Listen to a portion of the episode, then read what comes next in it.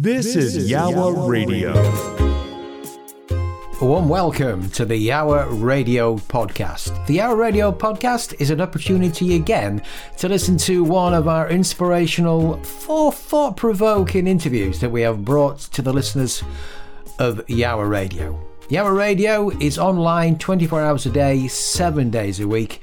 We are your well-being and happiness radio station, bringing the feel-good feeling to every single day of the week. Check us out at yowah radio dot co dot u k. Uh, now sit back and enjoy this podcast from the Yourah Radio team. Welcome to the first episode of Jordan Space, the first of what we hope will be many shows where every fortnight you can join me, your host, Steve Phillip, alongside members of the Jordan Legacy team, together with some very special guests for an hour of conversation, music, and above all hope. Welcome to Jordan Space. This show does discuss themes of suicide, and we'd encourage you to take care of yourself by stepping away from the show at any point, should you find the content triggering or uncomfortable to listen to. For support, please visit the jordan legacy dot com and our help menu options. Before we get into today's show, let's listen to some inspiring music and we'll be right back after this track. With inspirational guests from across the world, this is Yourah Radio. Welcome back. I'm Steve Phillip and this is Jordan Space. Tragically, in December of twenty nineteen, my son Jordan, at just thirty-four, took his own life. Following the publication of an article on LinkedIn about this experience, which went viral in twenty twenty, I founded the Jordan Legacy, a community interest company whose mission is to work with partners, communities and workplaces and find practical solutions to help prevent people from taking their own lives. Jordan Space is somewhere for us to share our mission with you, the listener. Each sixty-minute show will include conversations with our regular co-hosts, Danielle and Paul. We'll provide regular updates about how our work at the Jordan Legacy is progressing. And through a mix of conversation, guest stories and music, our goal is to have you leave Jordan Space feeling inspired and believing that no matter how bad things get, there is always hope. So eleven months to go until the biggest suicide awareness and suicide prevention initiative this country has ever seen. And it's all about raising awareness and how every one of us can get involved in helping to prevent suicides. Welcome to the show, Danny and Paul. How are you both? Well, Steve, very well.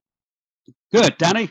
Yeah, really good. Thank you. Not good. Much sunshine here today, but glad to be here. No, well, that's one of the joys of living in the northwest, I suppose, rather than uh, than Yorkshire, maybe. But uh, there we go. so, uh, Danny, uh, how are you feeling about next year's uh, Baton of Hope?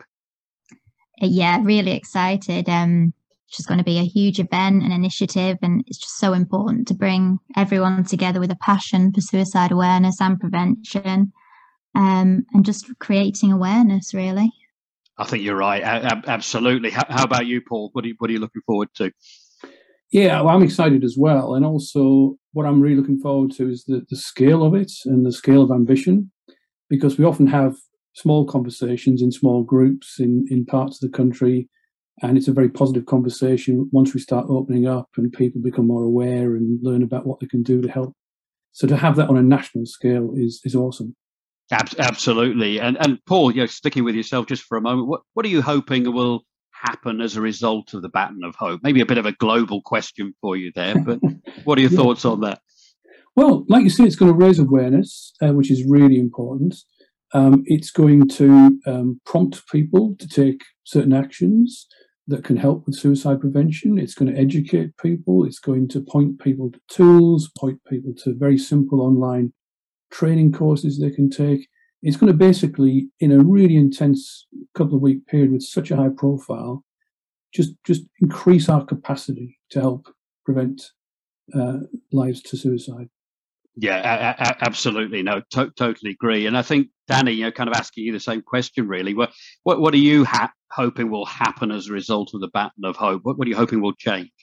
Yeah, really just uh, to add to what Paul said, but also just that it, it will bring hope to people and, you know, everyone um, from all walks of life, you know, people in crisis, people that have been personally affected by suicide. Um, it's just really about bringing everyone together to create change and create a difference. So, yeah, no, I absolutely couldn't agree more. What is it about the Baton of Hope do you think that's hopefully going to make a real difference uh, above and beyond, you know, other hugely successful campaigns? We've had the, the Three Dads Walking, for example. I was really fortunate to be able to meet with uh, Mike and, and Tim, two of the dads, uh, last week. And, mm-hmm. of course, we've had documentaries like Roman Kemp and Joe Wicks very recently in the last year or so. Um, how, how do you think the Baton of Hope is going to be able to make a, a real difference, say, compared with, with those kind of uh, um, activities?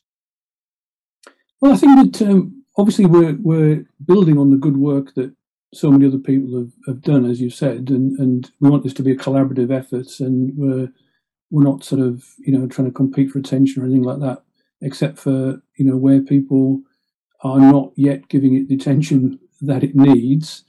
Um, I think that one of the great things about those documentaries you mentioned, one of the great things about Three Dads Walking and all these other great initiatives is that you always get people afterwards saying, you know, it made me think about this for the first time.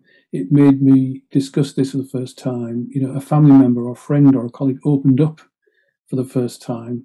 And so that's what I think we're going to be seeing on an unprecedented scale all around the country, you know, with such a high profile. Your appearance on B B C Breakfast, which I'm sure we'll talk more about uh, with Mike McCarthy later, um, that that's what we're looking for. We're looking for that national coverage and over a sustained period rather than a one-hour documentary or a, a shorter period.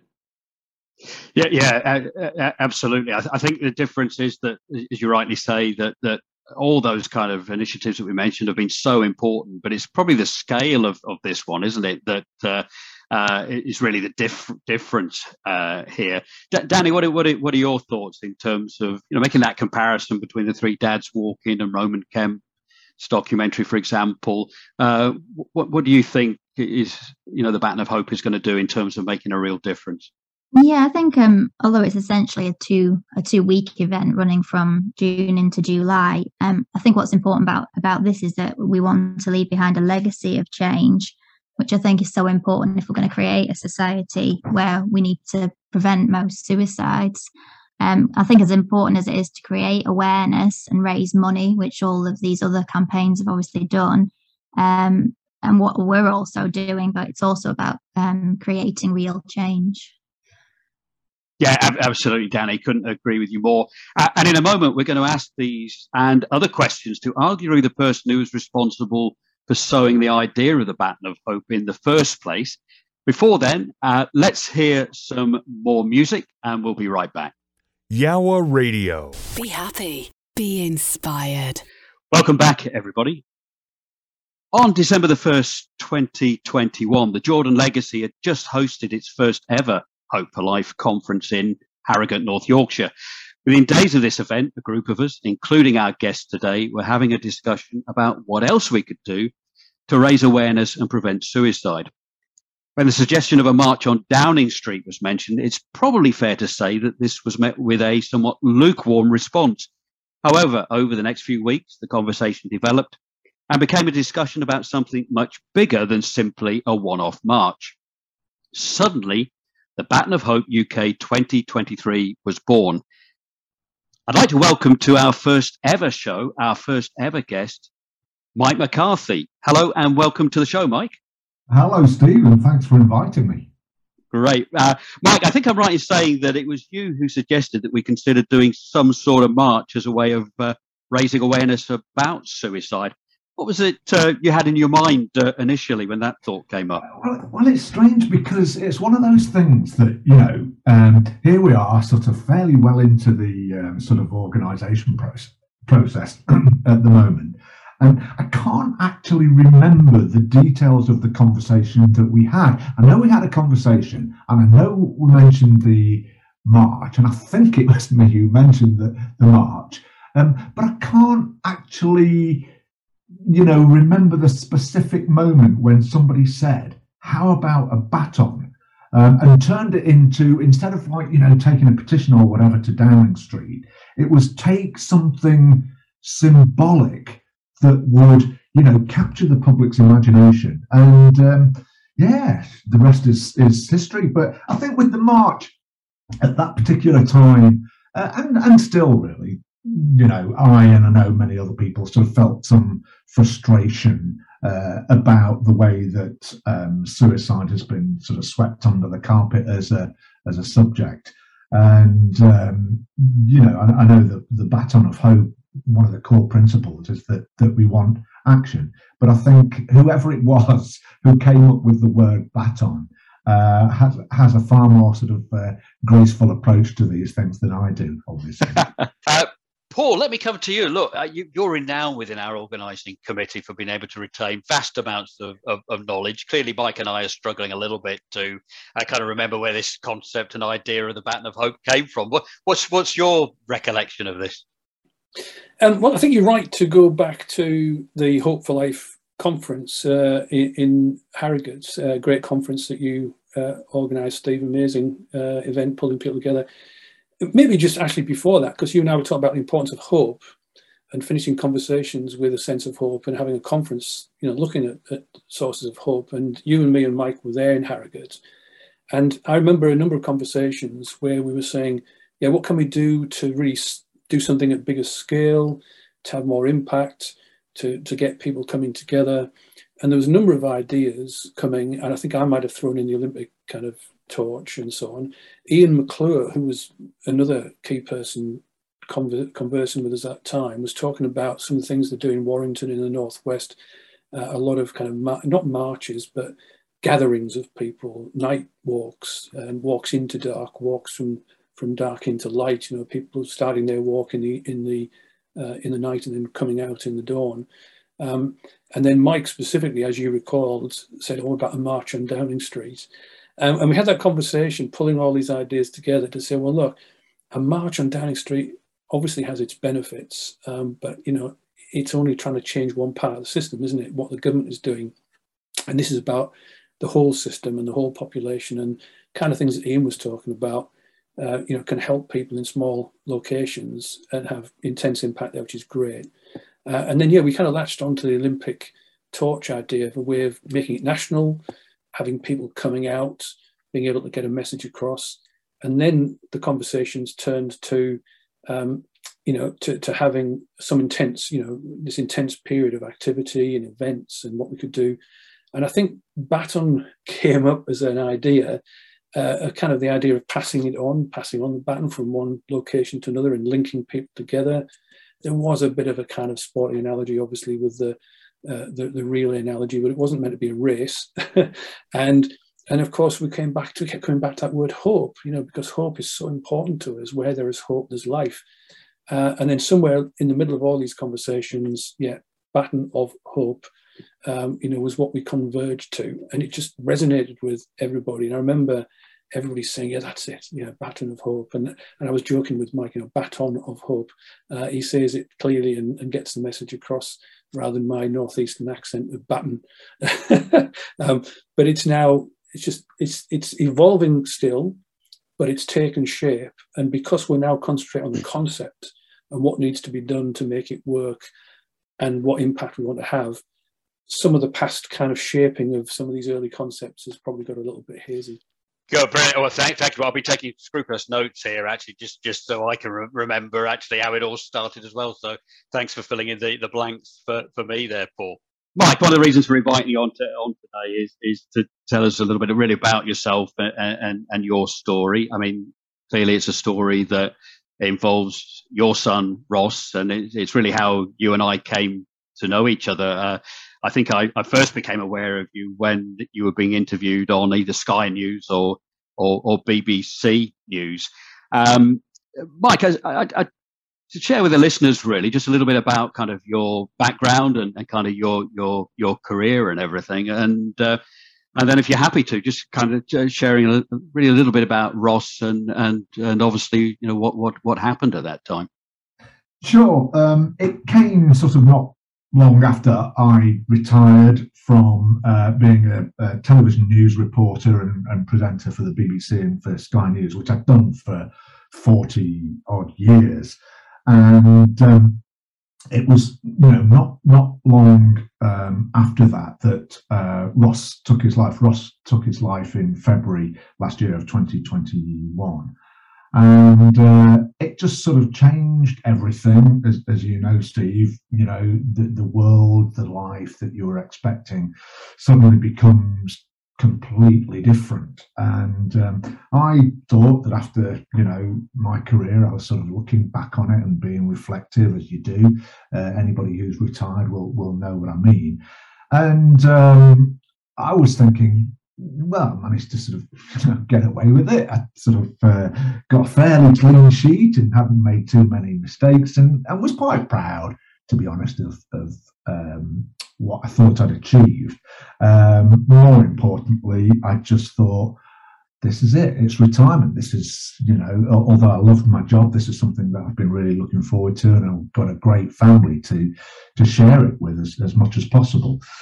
Um, and I didn't think anything could go wrong, but it, it, it did, you know. And um, when Ross took his life, uh, it sort of forced me to completely reassess uh, what I was going to do with the rest of, of my life. And um, yeah, that's sort of how we how we met, isn't it?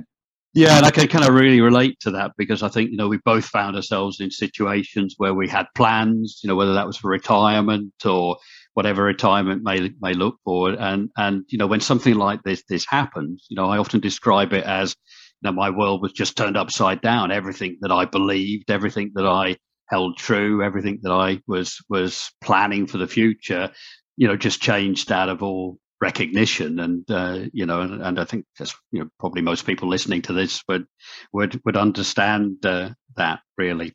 Um, Kind of one of the things I'm really interested in, in now is that, you know, I, I went on my own journey and created the, the, the Jordan Legacy, and, you know, we're working together on the Baton of Hope, which we're going to talk more about. But I'm, I'm really interested for you to kind of share with us a little bit more about, you know, what you're doing now, the work you're doing now, and maybe some of the, you know, the more hopeful things that have come out of this situation for you. Uh, I understand you're even in, been involved in setting up uh, a couple of men's talking clubs at uh, uh, one or two well-known football clubs in the Yorkshire area.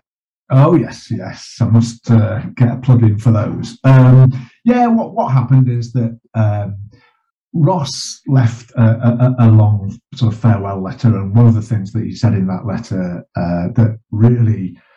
Um, you know, I don't know, just spoke to me was, please fight for mental health. The support is just not there. And what he meant by that is that he'd suffered from severe depression for ten years, over ten years, in fact, and had gone to ask for therapy and was sent away and put on a six-month waiting list, and he died two weeks into that wait. And it, that, that, that sentence, you know, please fight for mental health, the support is just not there, prompted me to do as much research as I I could. Um, I wanted to understand.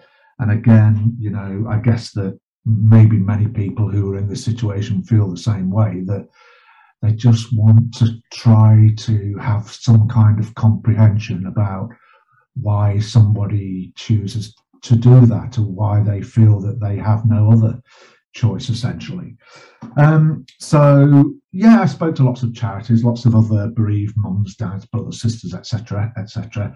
And um, the idea came to me, you know, that I could either set up a charity like you have, Steve, or, or work for other people's charities. And uh, I chose the latter for for a number of reasons. And um, I, two of the charities that really sort of struck me, I, I didn't know about the sort of Jordan Legacy at that stage, but two of the charities that really sort of struck me as being very um, smart and on, on you know, uh, on top of the the, the brief, if, if you like, were CALM, Campaign Against Living Miserably, and Talk Club. Now, Talk Club, um, which was uh, set up by um, an incredible guy called Ben Akers.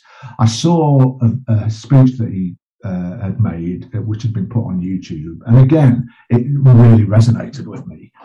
Um, because well, I've got to say, Mike, just interrupting you now, Ben Akers, of course. Uh, I remember seeing a great video, an educational video, schools video that Ben did, and we exchanged messages. I was kind of blown away with with that documentary that that he he recorded. So, uh, yeah, I mean, a huge amount of respect for for what Ben's doing. Yeah, they're incredible, and uh, there are, you know, other similar kind of charities. Um, and I thought, well, I'm, you know, I'm gonna, I can't work for all of them, but I, I chose Talk Club. But also, it made me realise that in some ways, certain parts of the, the whole suicide prevention charity uh, sector can be a little bit fragmented. And I, I started to think about, you know, what could be done to maybe uh, bring people together. So the Talk Clubs are basically, it's um, uh, as, as the name suggests, it's as simple as that. People, men, can just sort of come along and talk and open up, and it's a question of, you know, don't man up, open up, don't bottle up, speak up, uh, because, you know, as we all know, man up means take it on the chin, suppress it, don't express it. And uh, I think we've got to a stage now where men in particular need to speak openly about what's going on in their head and their hearts. Uh, cu culturally, I think the expectations on men uh, have been very much to uh, not to talk about their feelings, and vulnerability has been seen as, as weakness. So the idea of Talk Club is to, to try and get that across. So we've set, I've set up now in, in Sheffield uh, with the help of the community foundations of both clubs, Sheffield United and Sheffield Wednesday, and with the help and support of Talk Club nationally. And I'm pleased to say that, it, you know, they're going great, and we've seen some real progress there. And uh, if I'm being uh, completely honest, I get a lot out of it too. I get as much as uh, out of it by talking and listening. Listening's the other, you know, important sort of side of the coin. Uh, but I get as much out of it as anybody else, I think. This, this is Yourah Radio. Radio. Uh, welcome back, everyone. Uh, today we're talking with our guest, Mike McCarthy, who tragically lost his son Ross to suicide in February of twenty twenty-one. Mike, I I'm going to ask you a question which you don't have to answer, obviously, because I know how difficult I find it sometimes to respond when I'm asked this question. But how has Ross's death impacted you, uh, your family, and, and those who knew and loved Ross, but particularly, I suppose, you know, the, the fact that he died by suicide?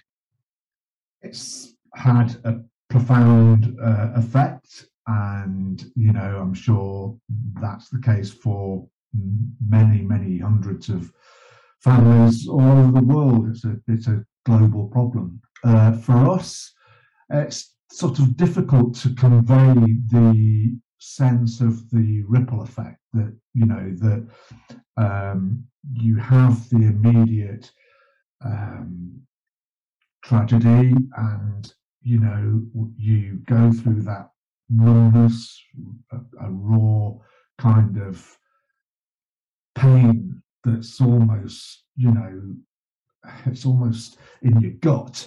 It's a visceral kind of uh, feeling that I've never had before. I, I you know, I've suffered sort of grief uh, in my life, and um, but this was grief like um, I'd certainly ne never experienced it. I know we've spoken about this, haven't we, Steve, that you think that you're okay, you can get up in the morning and think, hmm, I think I'm going to be okay today. And then out of nowhere, uh, a wave of grief just um, envelops you and, and, and knocks you over. It's an enduring thing. And I think part of the way that I am now dealing with it is I'm trying to accept the fact that it's an enduring thing, and that it will never go away, that it'll be with me for, for life. But it's about how you deal with that and how you grow around that, that grief. And just a question, maybe just to open up, it's, it's, it's for you, is it, uh, uh, you know, Danielle, you know, given your own experience, and, and, and, and Paul within your family, you, you know, you have lived experience of suicide. But, you know, I've, of, I've often heard, you know, people say about the, the stigma surrounding having lost someone to suicide and how that's affected other people and, the, and their response. Now, I have to say personally, and maybe this is because how open I've been about Jordan's death publicly, I haven't experienced stigma, that is someone crossing the street, if, if you like, to to avoid me. But I just wondered if you, yeah, Danny, Paul, Mike, you know, whether any of you have experienced any form of stigma at, at all. Danny, is this, um, this something? No, not for me, but I was just going to say that something I sort of found really comforting in the early days was that um, there was people that I hadn't spoken to in a long time or seen that that sort of reached out, and yet there were other people that I would have expected to that that didn't. So I think um, you know, it kind of shows a lot about yeah. people, doesn't it, sometimes? And yeah, I know what you mean, and I think there's some situations like that that for me as well. I know exactly what you mean. Paul, Paul, in your in your family, uh, obviously you may just want to explain briefly. Of course, you you had your own uh, lived experience oh, in the yeah. family. Uh, well, I mean, what I, I draw from uh, my personal experience with with family and, and people I've known who've experienced um, suicidal crisis and, and suicidal loss. Um, but also through my work um, as a counsellor um, and training as a counsellor, and, and also working with many people having suicidal thoughts when I was working in Australia, um, particularly with men who'd lost their jobs or about to lose their jobs, but a whole range of different people. I think I've heard so many stories of stigma and shame and guilt and a whole series of these different emotions. And uh, one example, I'll give you two examples. One is, you know, someone who, who lost her father to suicide, um, but, you know, was told by her mother that he died of a heart attack. Um, so she didn't find out until many, many years later. And, and that obviously then causes other problems if people don't feel there's honesty in their closest relationships. Yeah, it, it's really important. And sometimes it's so simple, isn't it? And I think, you know, a lot of people do find the situation difficult and awkward, but I think it is about acknowledging it uh, and, and saying something, you know, just as simple as "I'm sorry for your loss" is important. Welcome back, everyone. Uh, Mike, before the break, you you shared Ross's story with us, and I want to thank you for that because, uh, as I say, I know you know how how difficult this can be at times, and and you also shared about some of the amazing work uh, that you're now doing to ensure that Ross's wish that you and the family would go out and fight for mental health and his memory continues. Um, it's not an easy topic to talk about. And, and I suppose my question for you is, and, and maybe a lot of people listening to this interview today will be wondering this as, as well, is kind of how you manage it. Now, how, how do you, I suppose what I mean is that, you know, after such an awful experience, how do you kind of manage to get out of a bed in the morning, let alone kind of come on a radio show and, and talk about Ross's suicide? You know, where, where do you kind of find that resolve and inner strength from?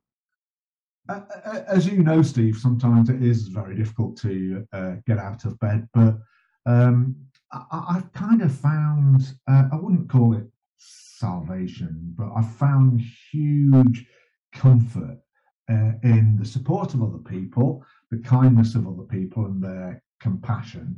And uh, it's something, you know, as a, as a journalist, I used to sort of cover some really dark stories involving terrorist attacks and wars and all the, all the rest of it.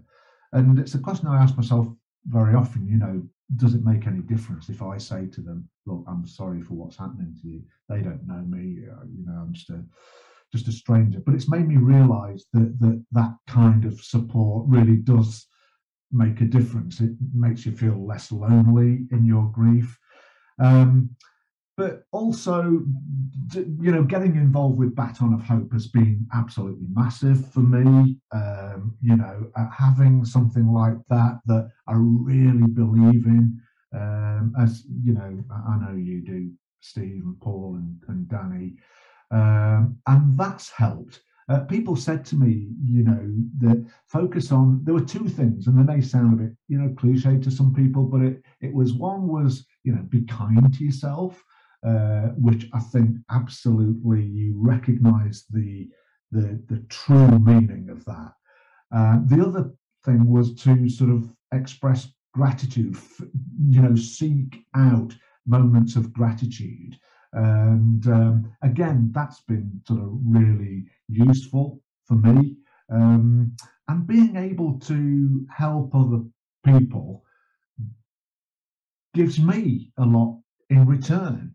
And to, you know, see the progress of, uh, of guys at, at Talk Club, for example, that, that I mentioned earlier, uh, that's that's been very heartening and very uplifting to me. So my message, I suppose, if uh, that doesn't sound too grand, is is that You know, I thought this time last year that um, I, I just wouldn't be able to function properly. I, I, I, properly, I, I felt like um, a piece of driftwood that, you know, was just being battered along with whichever way the tide was was going. Um, and I just didn't think I would reach the point that I have now, where I am managing to sort of cope with the grief and do other stuff other than just grieve.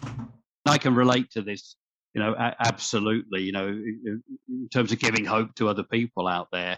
I think the fact that I was very, very quickly after Jordan's death speaking to people who've been through, um, you know, similar experiences, you know, lost loved ones to, to suicide, um, um, uh, was a huge help to me, you know, and I think it made, you know, me recognise that I wasn't the only person, or we weren't the only family go, going through that. And, and, you know, I think you, the message out there is, is, you know, because I have spoken to a lot of people who were worried about family members who've just, just hidden themselves away, locked themselves away, finding it really difficult to um, accept what's happened, recognise it, and, and, and certainly talk about it.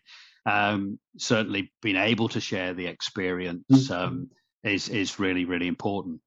I suppose that should lead us on to the Baton of Hope. Uh, Mike, obviously, you've mentioned this this a few times, and for anyone who has not yet uh, been aware of the Baton of Hope, uh, uh, Mike and I had a little bit of a surreal experience over the last few days where we, we were invited to attend a talk by the Secretary of State uh, for Health, Sajid Javid, who was uh, talking about suicide, and particularly uh, he shared his experience of losing his fifty-two-year-old brother Tarek to suicide um, back in two thousand eighteen. Uh, Mike and I, quite surprisingly, were also invited to have a private audience uh, uh, with the the minister to to talk about the work we're doing with the the Baton of Hope. I, I did smile as Mike, and I hope this word is not used inappropriately here, Mike, hijacked um, the Secretary for State and asked him if he would publicly endorse the Baton of Hope, and delighted to say his response, caught slightly off guard, was to say, Uh, yes, uh, and we are waiting for an official quote, of course,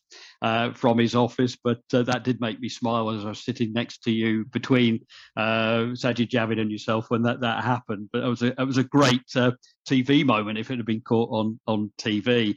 Uh, and then, of course, the, that kind of rather bizarre few days continued with us being invited to speak on uh, B B C Breakfast News on Saturday morning on the, the red sofa uh, with uh, Charlie and, and, and Naga. And um, has been affectionately referred to as teletarts by the other organising committee members. So um, it, it has been quite a week, but uh, for anyone who's not aware, the Baton of Hope, which will uh, run in the summer of twenty twenty-three and build as the biggest suicide awareness and prevention event that the U K has experienced, where a physical baton will travel the length and breadth of the United Kingdom through all four nations, um, is going to be quite quite an event. And, and without going into lots of detail about the event here, Mike, um, kind of want to a- ask you a question about what happens after that event. So we're really travelling forward in, in time here. What do you feel, or do you hope, will be the lasting legacy of, uh, you know, what is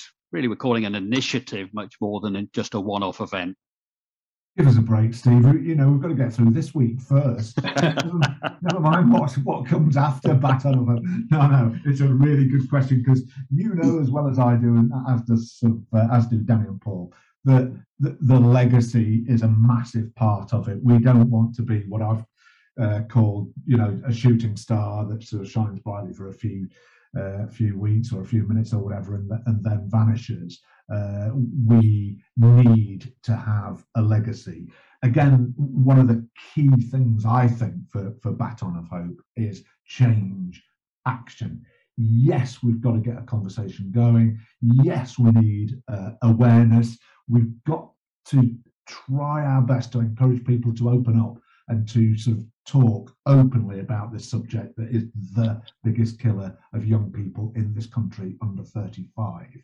So, uh, but but al- although that conversation is is again core to what we're hoping to achieve, uh, I would be extremely disappointed if we got to the end of the the, the, the physical tour of the Baton uh, next summer And we hadn't, for example, uh, hopefully managed to inspire new suicide prevention projects, managed to uh, create something lasting.